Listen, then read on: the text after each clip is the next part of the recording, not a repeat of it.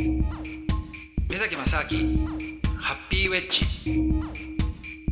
目崎正明です。アシスタントドキドキキャンプの佐藤美太郎でございます。この番組は国際文化アナリストで幸福研究家の目崎さんと一緒にいろんなお話をしていこうという番組でございます。目崎さんよろしくお願いいたします、はい、よろしくお願いします。さあ今月は何のお話でしょうか、はい、あのねサステナブルって結構最近あの言葉として出てきてるとは思うんですけれども。サステナブルはい。はい。あの、ね、はい。でこのサステナブルな人という意味でサステナビリストっていうね。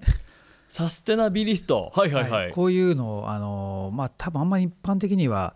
認知されてないと思うんですけども、はい、まあ、勝手に作ったんですよ。でそのサステナビリストを養成するっていう講座をねえー、最近ちょっと会社でやってまして。だからサステナビリスト養成講座について。あ、はい、目崎さんの会社でサステナビリスト、はい、サステナビリストを養成する講座を始めたんですか？そうなんですよ、まあ、ただ社内的に。あのちょっとまだ一般の人をね、えー、と募集とかってまでなってないんですけども、はいはいはい、ただ概念としてね、えーと、そういうことをちょっと実験的に始めてるんですよ。はい、どんなことするんですか？あのねまずサステナブルってやっぱり最近本当結構いろんなところでね話、ね、あの単語として出てきてますよね、はい、佐藤さんそれサステナブルってどういうその意味だと思ってます、えっと、豆崎さんにこことかあの動画の方で伺っての、うん、持続可能なっていう意味で、うん、えっと、使ってるので、うん、おなんですかね。サステナブルな人の意味は持続可能な人っていう意味しか 思い浮かばないですね。だから、えーと、そうですね。基本的にそう全てが持続可能になるようなことを考えて日々の生活であり判断なり、えーと、全てのことをまあ要するに自分の善悪の判断の基準値が、うん、えー、基本的にそれがサステナブルであるかどうかってことをベースにして生きてる人。なんですよ。で例えばね、まあ、これあのサステナブルっていうとあのエネルギーの話だけのように聞こえちゃうんですけども、実はそんな話では全然なくて一番ね分かりやすいのが、えー、食事ですね。食事はいはいはい、うん、例えばね、えーと、今うちのその養成講座で、まあ、基本的にあの若い人たちだけを集めてやってるんですけれども、はい、で一人ねベルギー人の女性がいるんですが、うん、彼女はねあの肉を食べないんですよ。はい、で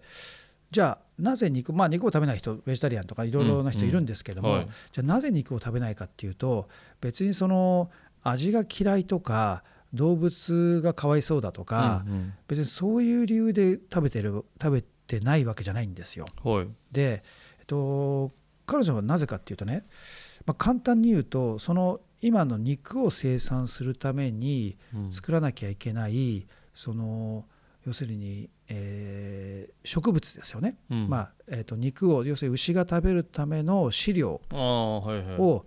生産してるわけですよ。はいはい、でその飼料をもし人間が食べたらもっと多くの人の食料になるにもかかわらず、うん、それを、えー、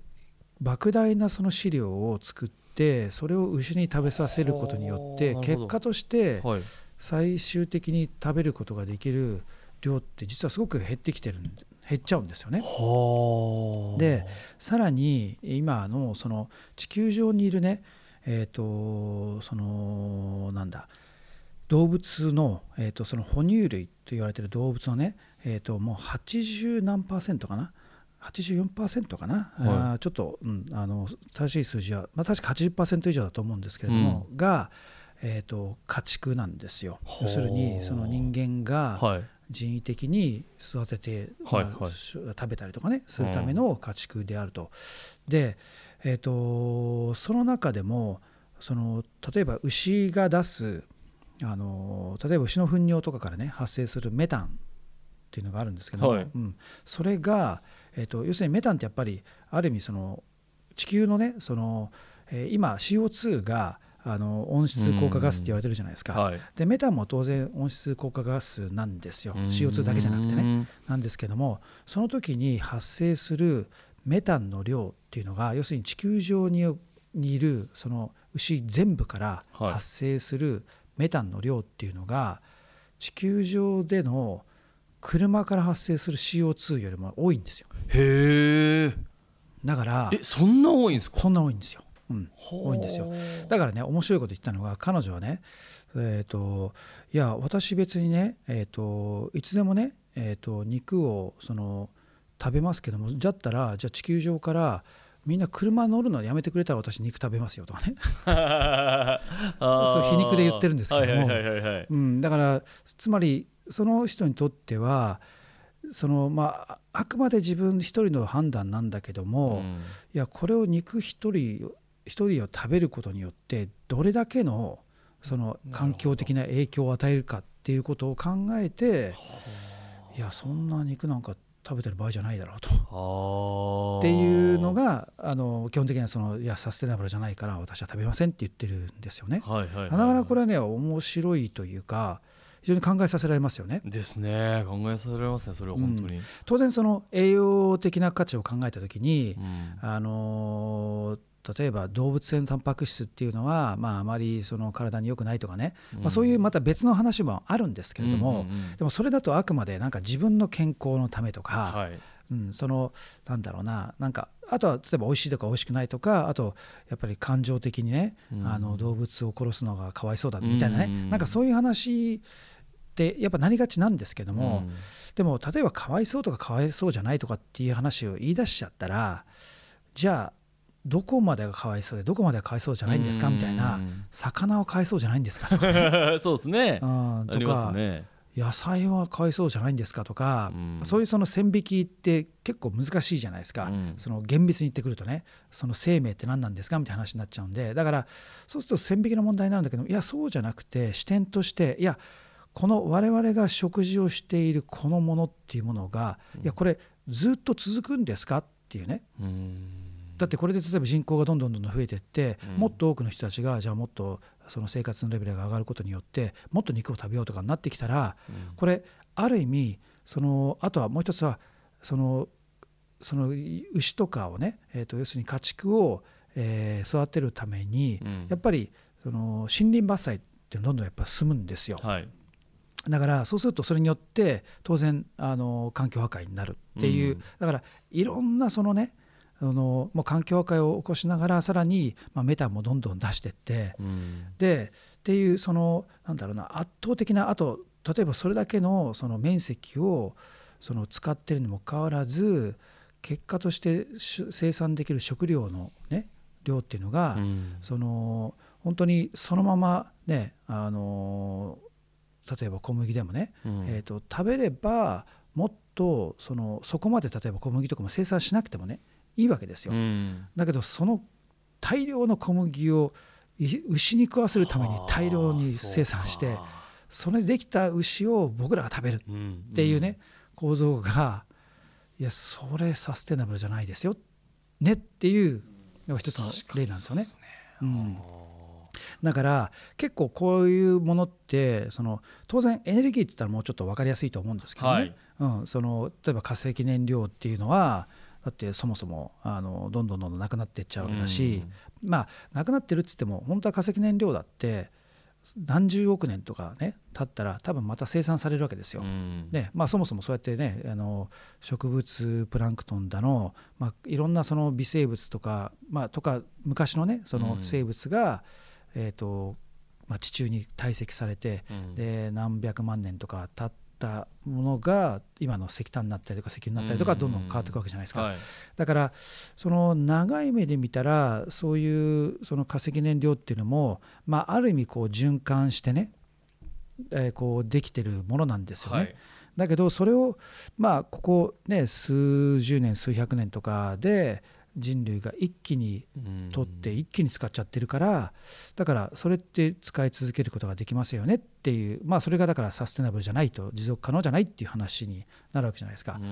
だからでその代わり例えばあの自然エネルギーのね、まあ、再生可能エネルギーとか、まあ、あの持続まあ、持続可能なエネルギーですよね、サステナブルなエネルギー、サスエネだったとすると、はい、それはあの太陽とか風とか水とかね、まあ、基本的にそのエネルギーを使ったからエネルギーがなくなっちゃうってことはないんで。だから、まあ、それがサステナブルですよねっていう話なわけですよ。はい、だからこれ、まあ、食料とかあとエネルギーってことだけじゃなくても、はい、僕らね、あの別のことで例えば、あのそうだな政治体制とか社会の経済とかっていうのもね、はい、実はこれってサステナブルかどうかっていうのをあの、うん、考える必要あると思うんですよね。えー、どうどうどういう基準になりますか、うん、だから例えばじゃ政治体制が、うん、その僕らの生活のその基盤となっているその社会のシステムってものが、うん、いやそれ持続可能なんですかっていうね視点って、はい、やっぱ考えないと可能かどうか、うん、例えばじゃああの過去でねその社会壮大な社会実験として、えー、世界の半分が共産主義になったわけですよ。はいはいはいそうですね、うん、半分ですよ、これすごいことですよね。うん。はい、でそれはやっぱりえー、共産主義というその一つの理想のね、うん、えー、まあ、社会主義から来たねその来たというか共産主義があってそのねその途中にある社会主義っていうことでその一つのその社会の在り方がこうあるべきだっていう理想のもとにじゃあ実際ね社会を作ろうって言ってこう運動が、うんね、あの運動だけじゃなくて政治的な動きによって変わっていったわけですけども、うん、結果としてその、まあ、いろいろこれねあの共産主義の話になってくると賛否両論というかいろんな検証の仕方があるんで、うん、実際にその共産主義を掲げていたにもかかわらず例えばじゃあソ連のねスターリンなりレーニンなりね、うん、まあその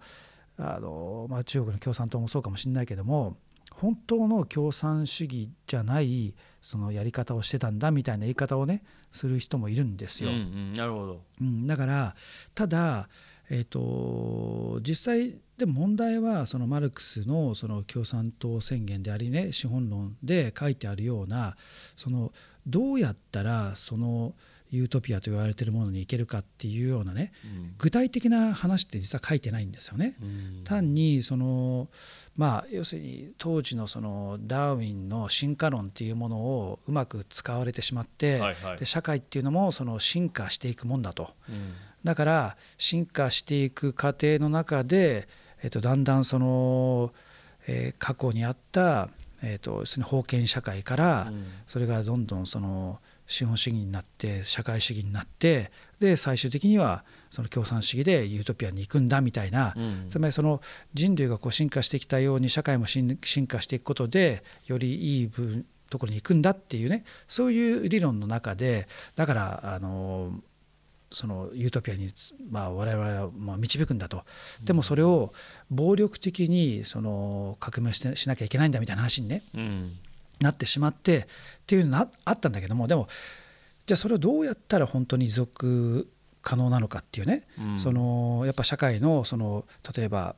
えーと、資本家っていう人たちがそのお金を儲けすぎていて、うん、その下にいるプロレタリアートと言われてるねそのいわゆる労働者階級ってものがそのずっと搾取されてるっていうことだったんです資本主義の中で。はい、でそのじゃあ搾取されてるその労働者階級がもう構造的にずっと永遠とそのお金を持った、ね、その資本家たちにもうどんなにその一生働き続けても資本家にはなれないと。の働けば働くほど資本家の人たちがどんどん超えていって、うん、で労働者の人たちはずっと永遠とそれはね貧乏なままなんだからこれおかしいでしょっていう話でこれをじゃあこの社会的構造ね人為的にもうひっくり返さなきゃ変わらないでしょっていう意味での革命だったっていうのはね、まあ、それ一つのやり方であったかもしれないんだけどもじゃあその後どうすればいいんですかと。でやっぱり理想としてその労働の分配っていうものはその要するに必要な人に必要なだけね与えればいいだろうし、うん、まあ、食料もね、うん、物も。で人々は全て平等にねやるべきだみたいな話になったんだけども、うん、結果としてじゃあ何が起こってしまったかっていうと要するにそのどんな仕事しても給料一緒だと、ね、ことになったらやっぱみんな一生懸命仕事しなくなっちゃうんですよね。うん。だからそうなってくるとやっぱり全体としての生産がどんどん、ね、落ちてくるとか、うん、あとはその計画経済みたいなことでね。でね上からじゃあお前ここでここでお前これ作れとかね、うん、あお前あっちでこれ作れみたいな感じでその一方的にトップダウンでどんどんやることによってでもそれが失敗した場合にね、はい、それがじゃあ農農作物とか全然できなかったとか、うん、なると危機になっちゃったりとかね。まあ、北朝鮮なんかもそれが起こったりとかするわけですよ、だから全体として結局その効率が落ちることによって社会自身が持続可能じゃなかったと。だから崩壊しちゃうってことは出てくるわけですよね。だからその なんだろうなそういったまあ、共産主義みたいな大きなその社会的な実験だけじゃなくても、これってね その、まあ、もっと単純な話で例えばね、はい、よく言われるのがじゃあこの世の中ってあの僕らが例えば今あの結構飢餓でね苦しんでる人たちってまだまだまだいますと。はい、で飢餓で苦しんでる、まあ、死ぬまでいかなかったとしても、うん、結構貧困のねあの人たちも今どんどん増えてるとか、うん、その貧富の差が増えてますと。うん、でこれはまあちょっと前にはほら1%の人が99%の富を持っていてみたいな話って出てたじゃないですか。ありましたね。はい、でだから問題はその人類がその全体として富が、ね、ないんじゃなくてその富が偏在している問題だと。ね、一部の人たちが持ってる人と持たない人でこうすごく偏在しちゃってるからじゃあそれをね持ってる人たちから持たない人に分配すればいいでしょうと、うん、っていう発想が出てくるわけですよ。はい、でそれね あのその分配するっていうその瞬間的にはあそれいいかなと思うじゃないですか。うん、でも一回本当にじゃあね富む人からその、ね、財産を全部没収して、うん、でじゃあ、ね、貧しい人たちに全員バーって与えたその瞬間はうまくいくんだけど、はい、その次どうするんですかって話でできちゃうじゃないですか。うそうですねうん、一瞬でなんかねそう。なくなっちゃうというなくなっちゃうんですよ、はい、で実際そういうことは例えばアフリカのねジンバブエ。はい、ジンバブエ。ジンバブエって国ではあの最初、えーと、要するに戦後は、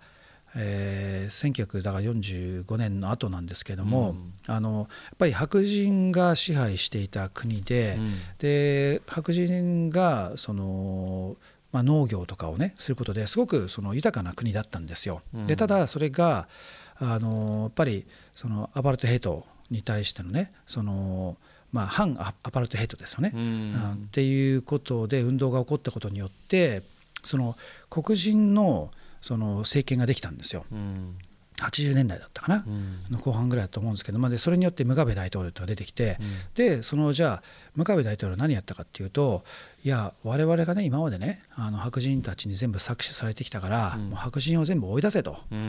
言ってでその農地を持ってる白人だったりとかえっと、その富を持っている人たちもね、まあ、最悪殺されちゃったりとかもあるんだけども、まあ、基本的には、そこから財産全部没収されて、で追い出しちゃったりとかしちゃったんですよ。でも何が起こったかっていうと結局富を持ってる人たちっていうのはやっぱその生産するノウハウを持っていて、でその農業であったりとか、まあ、ビジネスだったりとか、まあ、特に農業とかだったんですけども、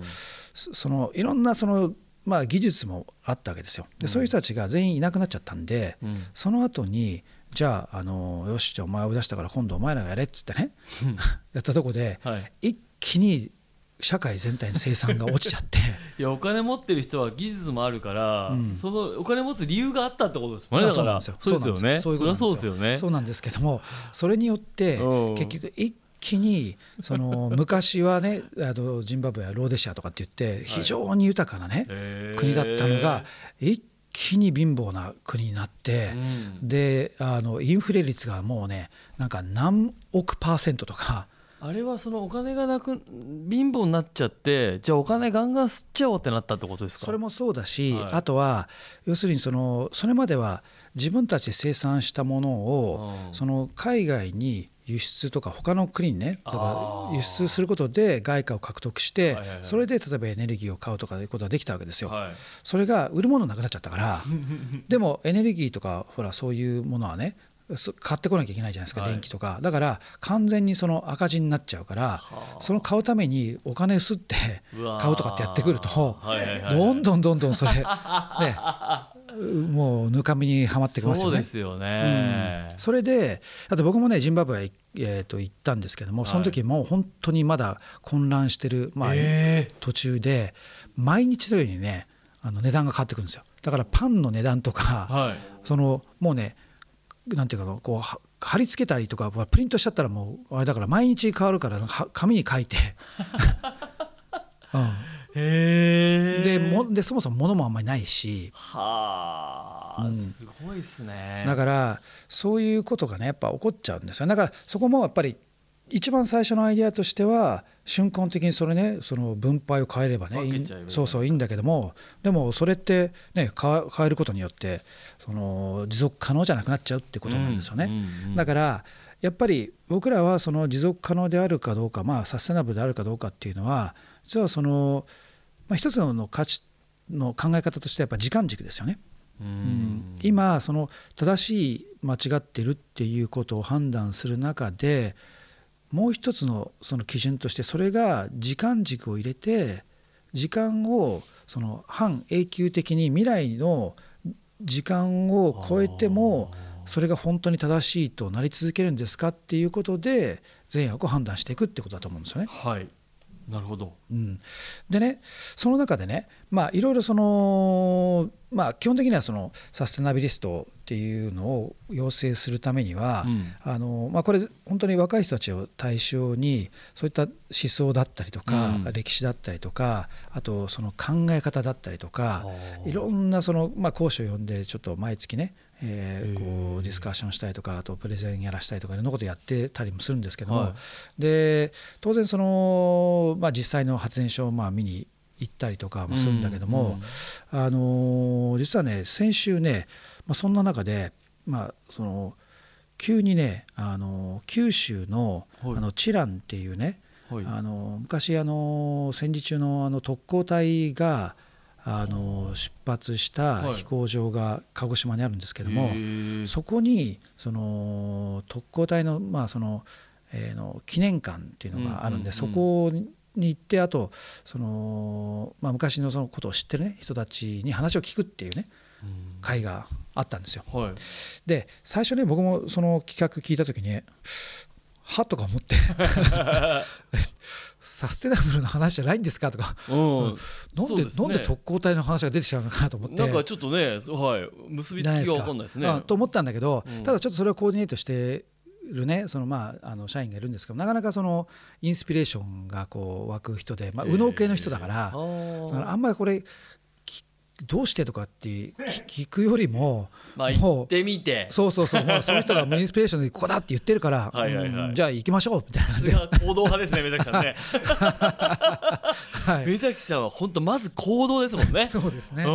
さすがですよ、だからほら突飛なことが出てくればくるほど、うん、逆にそのなんでしょうね。突飛であることのなんか面白さってあると思うからなるほど。それを説明しろとかっつって説明しちゃうと面白くなくなっちゃったりとか、まあそう、ねね、そうなんですよ、うんうん、だからまあじゃあとりあえず行くかみたいな。感じ でへで行ったんですけどもでそしたらそこのチランっていうのはあの特攻隊ってね大体1,000人以上の方が亡くなってるんですけどもその中で大体400ちょいぐらいの人たちがそのチランから出発してるんで、もう本当にその全体の中では最大の最大のその出発する飛行場だったんですよね。で鹿児島の一番南にあって、であのまあ、そこから沖縄までね、えー、と当時のその沖縄が開戦中で、まあ、あの沖縄をとにかくまあ守んなきゃいけないと。ということで、まあ、本当にあの戦時中のその後半ですけどもね、うん、その日本の本土に本土決戦に備えてというか、まあ、本土に上陸させられないされないためにやっぱり沖縄でなんとかこう食い止めなきゃいけないみたいなことででその戦艦一つに対して、ね、飛行機一一機で体当たりをして落とすあのその戦艦を沈めることができるんだったらそれは、ね、かなりのその戦果を出せるだろうという、まあ、作戦としてはねまあ、あのそういう作戦でやってたわけですよ。で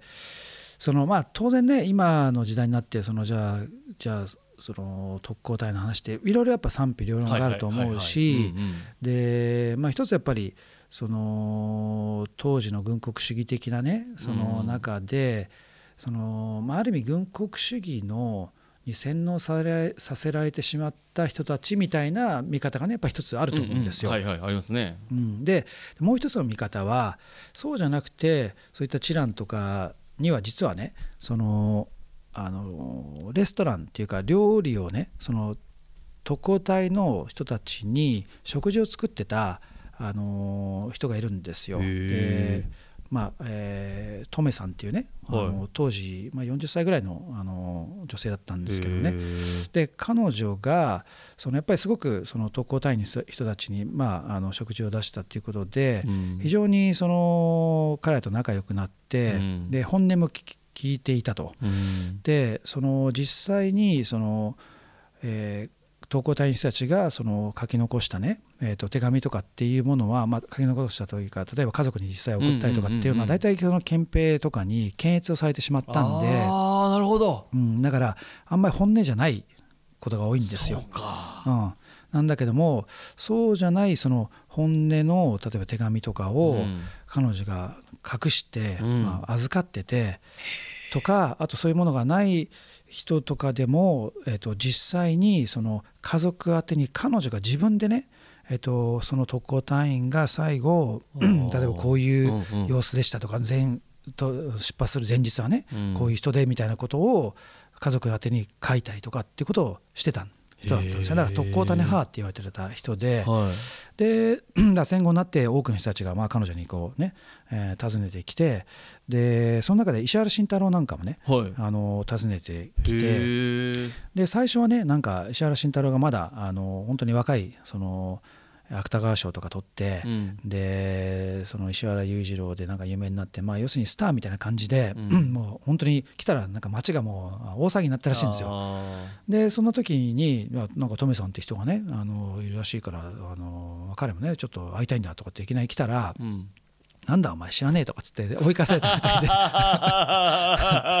えー、なんだそんな偉そうにお前いきなり来て話聞こうと思ってみたいななんかそういう人だったらしいんですけども。面白いですね。そうそうなんですよ。ただそういうのその後にまあ当然仲良くなって、うんうんうん、で石原慎太郎がその特攻隊員のその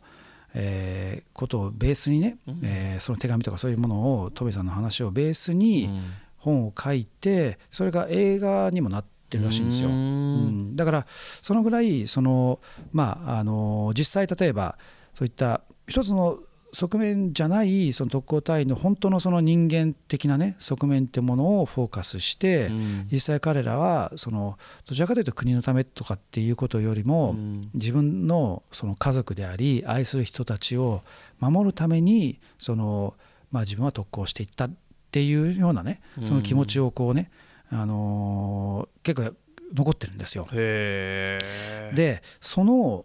トメさんのお孫さんっていうのがね、はい、今、あのー、まあ、50後半ぐらいの人なんですけども、うん、まあ、語り部となってで話をね、えー、してくれるっていうことだったんででその人の話を気に入ったんですよ。はい。うん、で、まあ、なかなかね、あのー、まあ、そのまあ、お孫さんっていうのも30年ぐらいトメさんと一緒に生活したらしいんで、うん、まあ、かなりいろんなこと話聞いていて、うん、でそのお孫さんのまたさらにひ孫ですよね、うん。うん、その息子さんっていうのが今そのチランであのお店をやっていてで当時の特攻隊の人たちが食べた食事を再現してね、そのメニューにして出したりとかしてるんですよ。でそれがあの記念館のすぐ近くにあるんですけども。でだからそこでも食事行ったりとか、まあ、その場所で、まあ、あのだひ孫さんとお孫さんの話いろいろ聞いたりとかしたんですけども。でねその時にあのまあ、とにかく最初はやっぱり、ね、そのサステナビリストとなんかどんな関係あるのかとか思ったんだけども、うん、でも聞いてるうちにああなるほどなと。そのつまりこれあのやっぱり物事見てねその判断するときに、うん、その当然まあ例えば社会体制とかそのいろんなそのなんていうかなその社会ってあの時代によって変わってきちゃうわけじゃないですか。はい、で僕がやっぱりその話を聞いてる時にすごく思ったのが自分がねもしその立場だったらどうしたかなと、うん、その結構例えばどうどうですか？佐藤さんだったその時代に生まれて特攻隊員とかなれって言われたらどうします、はい、いやもうでもその時の価値観でそうやって生きてたらもうやめめちゃくちゃ嫌ですしなんかその行かなくていいんだったら行かない方法をいっぱい考えますけど、うん、でもなんかそれが正義だと信じてもしその場にいたんだとしたらもうなんか普通に従ってたような気がしますけどね。うん、そうですよね。僕もね、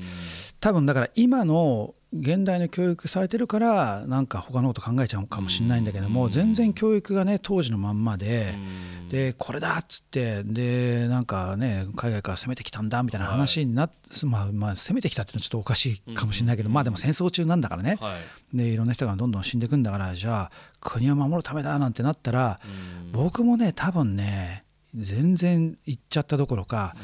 どうやってたら戦艦に当たるだろうかみたいなことなんかね研究したんじゃないかと思って、話聞いてられてずっとね頭の中でシミュレーションしてたんですよ。これねだって映像とか見ると結構その戦艦にこうなんかたどり着く前に大体撃ち落とされてる人たちが9割ぐらいらしいんですよ。でこれもったいないじゃないですか。だったら分かんないけどなんかすごいねそのその戦艦からのこう機重層っていうかそのあのなんだその要するにえーと、マシンガンですよね、はい、みたいなのあるじゃないですか。そこで撃たれないだけのなんかものすごい高い高度にわーって上がってって。で真上から落ちてった はいはいはい、で真上で落ちたんだと撃たれてもそのまま落ちるじゃないですか。あ確かに。ねえ、うん、あこれでいけんじゃないかなとか。もうねそっちのこと考えてずっと、はいはいはい、い。やでもこれだなとかね。多分僕そっち行っちゃったと思うんですよね。ど。うん、どうやったらだってどうせ死ぬのと絶対やんとか言ったろみたいな、だけどでもそれもあるんだけどやっぱりねいろんな人の話聞くとその実際にその、えー、特攻しないで、まあ、戻ってきちゃったりとか、うん、やっぱなんか逃げちゃった人とかやっぱいるらしいんですよ。で結構やっぱ僕がねその思ったのはいやこれって逃げちゃった人とかってなんかやっぱりいまだにそのすごく悪者だみたいになってきてるしでまあその家族の人とかもねそのいろいろいるんですよ実際。本当にあのなんか特攻しないで帰ってきちゃってで最終的に軍の方から「いやお前はもう特攻するな」とかって言われて「お前はなんか訓練飛行でお前なんか飛んでこい」とかっつってでそのままその人のあの家のねその近くまで飛んでってなんかぐるぐる回った後になんか裏山に突っ込んで死んじゃったとかなんかそそれってなんかすごい悲しいなと思ってね。だからそねその実際にだからなんでしょうねそのなんかどっかでやっぱりそのあくまでその国を守るためにっていうことで軍神ということでね一つのその、まあ、歴史の事実としてはなってるっていうのはあるし、まあ、その反対サイドとしていや実は家族を守るために彼らはそのまあ自らをね、えー、のまあ、犠牲になっていったんだっていう話もあるんだけれども、もう一つのね話としてなんかそのなんだろうななんかそこの美談みたいな形じゃなくてね、うん、美談にならないような人たちででも生きたっていう人たちのことをね語っていくことにもやっぱ価値があるんじゃないかなと思って、うん、でもそこって僕らはどっちかというとタブーにしてしまってね、うん、えー、こうなんか全てこうねなんていうかな黒か白かみたいな感じでやりがちなんだけども、そうじゃない第3の道第4の道っていうのはやっぱあると思うし、だからそういうことを探っていくっていう意味ではそのやっぱ過去の歴史をこう